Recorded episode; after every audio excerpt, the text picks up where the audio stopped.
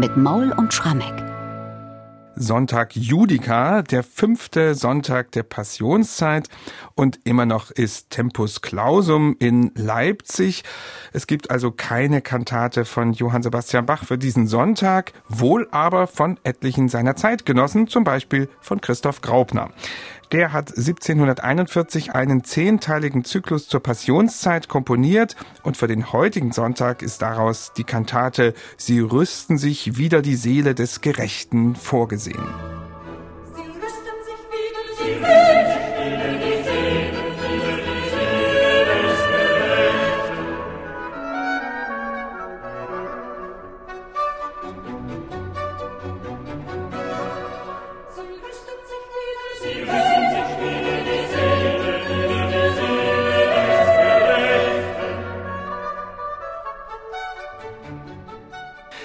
Christoph Graupner ist also unser Protagonist in dieser Passionszeit und unser wirklich gleichwertiger Ersatz für Johann Sebastian Bach. Wir haben ja schon einiges erzählt in den vergangenen Podcasts. Ausgebildet wurde Graupner in Leipzig, gewirkt hat er dann in Darmstadt als Hofkapellmeister. Aber dazwischen gibt es noch ein interessantes Detail, das ist nämlich seine Hamburger Zeit. Michael, erzähl uns ein bisschen darüber. Wie kam er dahin? Was hat er dort gemacht und wie ging es wieder weg für ihn? Naja, lieber Bernhard, dass Graupner von Leipzig, wo er die Thomasschule besucht hatte und dann zwei Jahre auf der Universität war, nach Hamburg gegangen ist, das hatte einen Grund, der heute wieder ein ganz aktueller ist. War ein Krieg. Und ich habe ja im letzten Podcast schon vorgelesen, was Graupner selber in seiner Autobiografie über seine Leipziger Zeit schreibt. Und jetzt würde ich vorschlagen, wir lesen einfach mal weiter, wie er erklärt, warum er dann im Jahr 1706 plötzlich Leipzig verlassen hat, sein Lebensplan eigentlich durcheinander kam und er sich nach Hamburg begeben hat. Also Graupner schreibt, er hielt in Leipzig seine Kollegia, so viel meinem Vermögen zuließ, also die Vorlesung an der Uni, bis endlich im September 1706 die Schweden nach Sachsen kamen, wir haben den großen nordischen Krieg, und mir mein Konzept ziemlich verrückten. In solcher Verwirrung entschloss ich mich, nach Hamburg zu gehen, doch war ich nicht willens, lange da selbst zu bleiben, wie ich denn auch deswegen meine Stube in Leipzig nicht aufkündigte, sondern alle meine Bücher und Musikalien daließ, vornehmlich viele schöne Manuskripte, davon ich hernach gar wenig wiederfand. Das Glück oder vielmehr die göttliche Vorsehung fügte es inzwischen so wunderbar, dass Johann Christian Schieferdecker eben den Tag vor meiner Ankunft von Hamburg, wo er in den Opern das Klavier geschlagen hatte, weg und nach Lübeck zur Bekleidung eines dasigen Organistendienstes hingereiset war. Und dadurch, so beschreibt es Graupner, war plötzlich für ihn ein Job im Opernhaus frei, wie ich denn an dessen Stelle, an Schieferdeckers Stelle in Hamburg zu verbleiben, mich bereden ließ und in der Oper den Flügel, das heißt das Cembalo spielte, auch mit solcher Verrichtung drei Jahre fortfuhr, ein folglich ich immer mehr Gelegenheit bekam, mich in der theatralischen Schreibart zu üben. Also er wurde der Continuo-Spieler im Opernhaus, was er nun wirklich das ganze Jahr überspielte. Er hatte so die Chance, nicht nur viel Musik aufzuführen, Damals laufen die Opern von Reinhard Kaiser, von Johann Matteson, von Händel. Und er hat dann ganz schnell angefangen, selber Opern zu komponieren. Also in Leipzig, da betont er ja sehr, Kunau war sein Idol. Er hat für ihn als Kopist gearbeitet. Hier hat er den Kirchenstil gelernt. Jetzt in Hamburg hat er ein Dauerpraktikum im theatralischen Stil. Und wir wissen, dass er mindestens fünf Opern komponiert hat. Alles über antike Sujets. Eine Dido ist da dabei, ein Herkules, ein Simson. Und die Stücke haben sich teilweise erhalten und sie zeigen, dass der Graupner ganz schnell in der theatralischen Setzart aber sowas von zu Hause war. Also das sind wirklich eindrucksvolle Stücke. Teilweise inzwischen auf CD eingespielt. Kann ich nur jedem empfehlen, sich das mal anzuhören. Also da komponiert er wirklich auf einem Niveau mit Kaiser, mit Matteson und auch mit dem jungen Georg Friedrich Händel. Und Graupners Opernkarriere ist ja dann, als er 1709 der Einladung nach Darmstadt zu gehen nachkommt, nicht abgeschlossen. Tatsächlich hatte der Ernst Ludwig nämlich auch handfeste Opernpläne. Er hat ein Opernhaus errichtet und Graupner hat in seinen ersten Darmstädter Jahren eben ganz tolle Opern auch da komponiert. Das ist aber jetzt eine interessante Voraussetzung für den Dienst in Darmstadt, wo er ja so sehr, sehr viele viele Kantaten komponiert hat. Findest du, dass man denn diese Grundausbildung, diese doppelte Grundausbildung dann immer wieder hört? Einerseits eben den Kirchenstil von Kuno, aber dann auch dieses theatralische, völlig weltliche. Hört man das? Unbedingt. Und zwar in jedem Takt. Also wenn man ihn jetzt mal vergleicht mit Bach, und wir sind ja nun wirklich gewohnt, hier die Bach-Kantaten zu besprechen. Da sind wir immer beeindruckt von der Form und wie Bach ein Thema entwickelt. Bach liest sich offenbar den Arientext durch und entscheidet dann, was ist der Affekt, den er verarbeiten will. Und bei dem bleibt er dann in aller Regel auch. Das ist jetzt ein bisschen vereinfacht, aber ich glaube, so kann man das doch durchaus ausdrücken. Graupner ist plakativer. Er komponiert eigentlich viel deutlicher am Wort lang und ich würde es mal so ausdrücken. Bei Bach schlägt manchmal die Form den Inhalt bei Graupner ist es umgekehrt.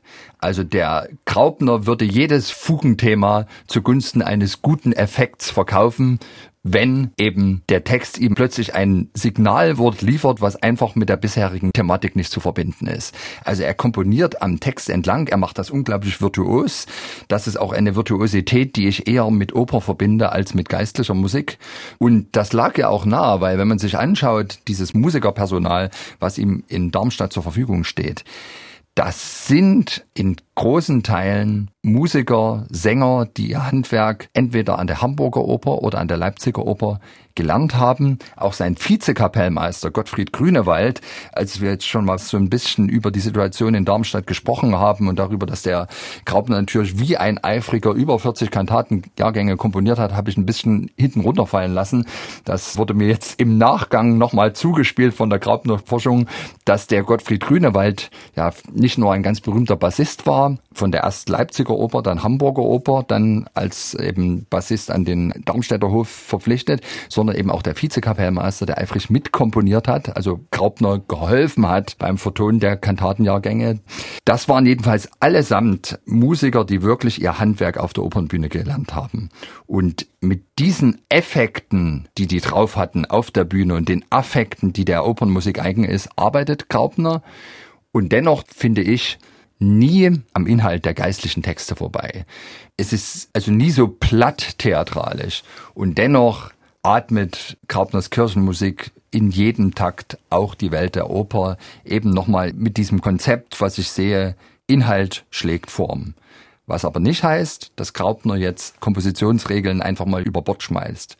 Nein, sein Grundhandwerk, das hat er gelernt. Der kann tolle Fugen schreiben, der kann, wie wir ja in jeder Kantate hier merken, unglaublich schöne figurierte Choräle entwickeln. Also er ist eigentlich als Komponist wirklich auf beiden Bühnen zu Hause, im weltlichen wie im geistlichen. Und das merkt man in diesem Passionszyklus immer wieder. Fangen wir an mit der heutigen Kantate. Im Grunde ist es die Fortsetzung der Kantate des letzten Sonntags. Da ging es schon um die Rechtsprechung. Heute geht es letztlich um die Verurteilung Jesu durch Pilatus. Und es ist auch wieder so ein ähnlicher Aufbau, wie man es inzwischen schon gewöhnt ist von Graupner. Ja, wir haben wieder diesen typischen siebenteiligen Aufbau. Also das gilt für fast alle Stücke dieses Passionszyklus. Sieben Sätze also meistens ein elaborierter Chorsatz, ein figurierter Choral am Schluss und drei Rezitative, die allesamt Accompagnato-Rezitative sind. Auch das ist sehr typisch jetzt für den Passionszyklus, dass Graupner ganz selten nur reine Seko-Rezitative mhm. schreibt. Auch wieder theatralischer, finde ich, ne? Also wenn man so wieder an die Oper zurückdenkt. Ich finde, wenn jemand also ein Accompagnato-Rezitativ, ja, dann kann das Ganze ja. eben noch ein bisschen drastischer ja. ausgeführt werden. Und es ist natürlich, glaube ich, für alle Musiker auch schön, dass es dann eben nicht immer diese ewigen Seko-Rezitative mhm. gibt, wo weite Teile des Orchesters Pause haben. Nein, mhm sehe ich ganz genauso. Naja, und wenn man sich jetzt anschaut, also der Beginn, wir haben ja da eben ein wiederum aus dem Alten Testament übernommenes Diktum stehen, Psalm 94 setzt Graupner um mit einer ganz schönen und schlüssigen Textdeklamation. Aber wir haben eben, anders als das Bach wahrscheinlich gemacht hätte, keine lange Fuge, sondern diese Abschnitte des Psalms, die werden in ganz wechselnder Motivik wegkomponiert. Also das ist kein Durchkomponieren anhand eines Themas. Und da ist er tatsächlich, finde ich, im gewissen Sinne noch mehr mit dem geistlichen Konzert des 17. Jahrhunderts verbunden, mhm. als mit dem, was wir jetzt von dem Bach oder vielleicht auch von dem Telemann kennen, weil er eben wirklich dieses Prinzip, wie wir es im geistlichen Konzert kennen, sich einen Bibeltext nehmen, den zu unterteilen in verschiedene musikalische Abschnitte, um die Chance zu haben, zu jedem einzelnen Abschnitt eben die passende musikalische Tonsprache zu entwickeln. Also hier gilt vielleicht auch wieder dieses Inhalt schlägt Form.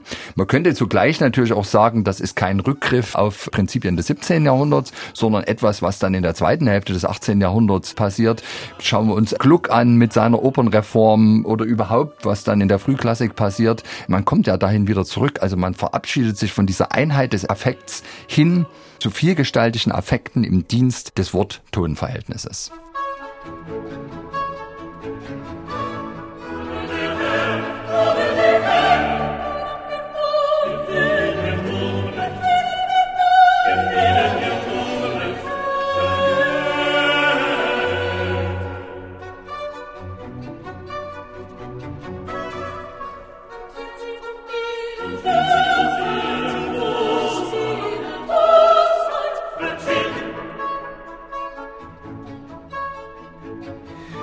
Das war ein kurzer Ausschnitt aus dem Eingangschor dieser Kantate, aus dem Diktum. Und jetzt kommen wir zu dieser Sopranarie. Da heißt es, Jesu wird der Stab gebrochen, ach, die Unschuld leidet Not. Also dieser Text, der spielt an auf die Verurteilung Jesu. Und da ist es vor allem, finde ich ja, der Mittelteil, der unglaublich beeindruckend ist, weil dort plötzlich die Welt aufgeht in Richtung jüngstes Gericht.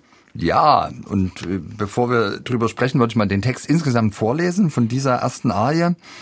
Jesu wird der Stab gebrochen, ach, die Unschuld leidet Not. Großer Richter auf, erwache, rette des gerechten Sache, brich der frechen Welt den Stab, stürze sie ins Höllengrab, sie, nicht er, verdient den Tod. Das ist natürlich schon ganz schön starker mhm. Tobak. Mhm. Das ist auch wirklich Sprache der Oper.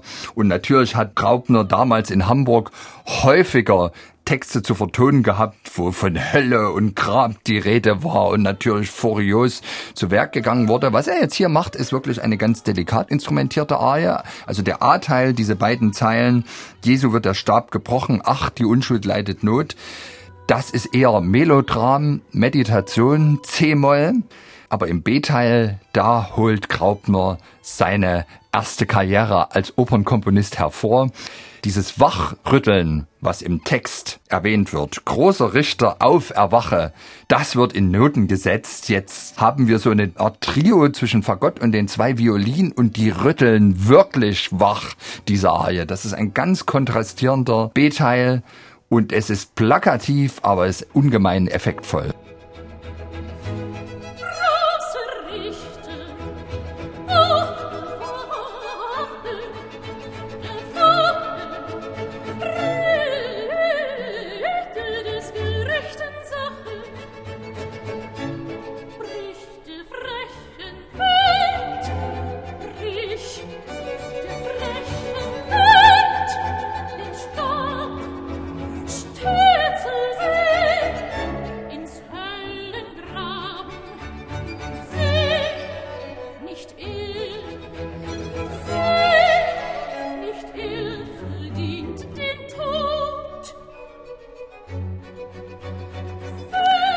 Sopranarie aus dieser Kantate mit dem Blick auf den großen Richter, der erwachen soll, so heißt es da im Text. Ja, und da gibt es eine zweite Arie, wie in all diesen Kantaten. In dem Fall ist es eine Bassarie. Da ist nicht die Hölle zu hören, sondern das reine Lamm. Also ein völlig anderer Affekt.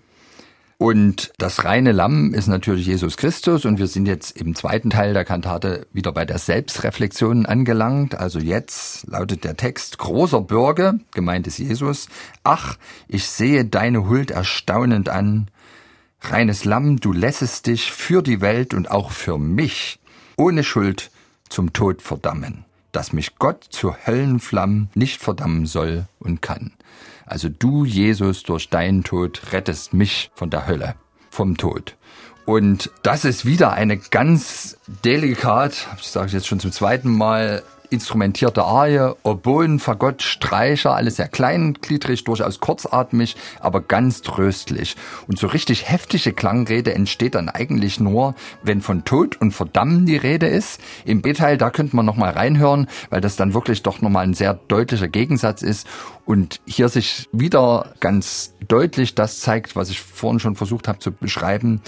Für Graupner hat es absoluten Vorrang, die einzelnen Worte wirklich sinnfällig auszudrücken in Text. Und da verabschiedet er sich dann gerne mal von dem Thema, was er bis dahin in der Arie verarbeitet hat. Das unterscheidet ihn von Bach. Oh, lässt es sich für die Welt und auch für mich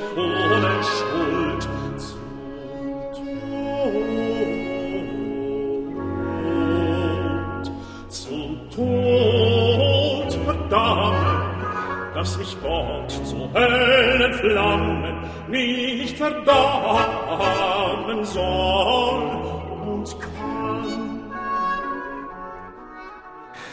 Ein kurzer Eindruck aus der Bassarie, die auch noch in dieser Kantate vorkommt. Vielleicht kann ich das hier noch abschließend erwähnen. Diese Kantate endet wieder mit einer Choralbearbeitung. In dem Fall ist es ein Vers von Paul Gerhardt. Ich bin mein Heil verbunden, all Augenblick und Stunden dir überhoch und sehr. Wir werden diese Kantate jetzt hören, aber es geht in der nächsten Woche natürlich weiter und zwar mit dem letzten Teil dieser kleinen Graupner Serie am Palmsonntag, dieser Binnenserie in unserem Bach-Podcast. Dann, das kann ich schon mal ankündigen, wird noch einmal das Chalomo und zwar gleich dreifach ins Spiel kommen.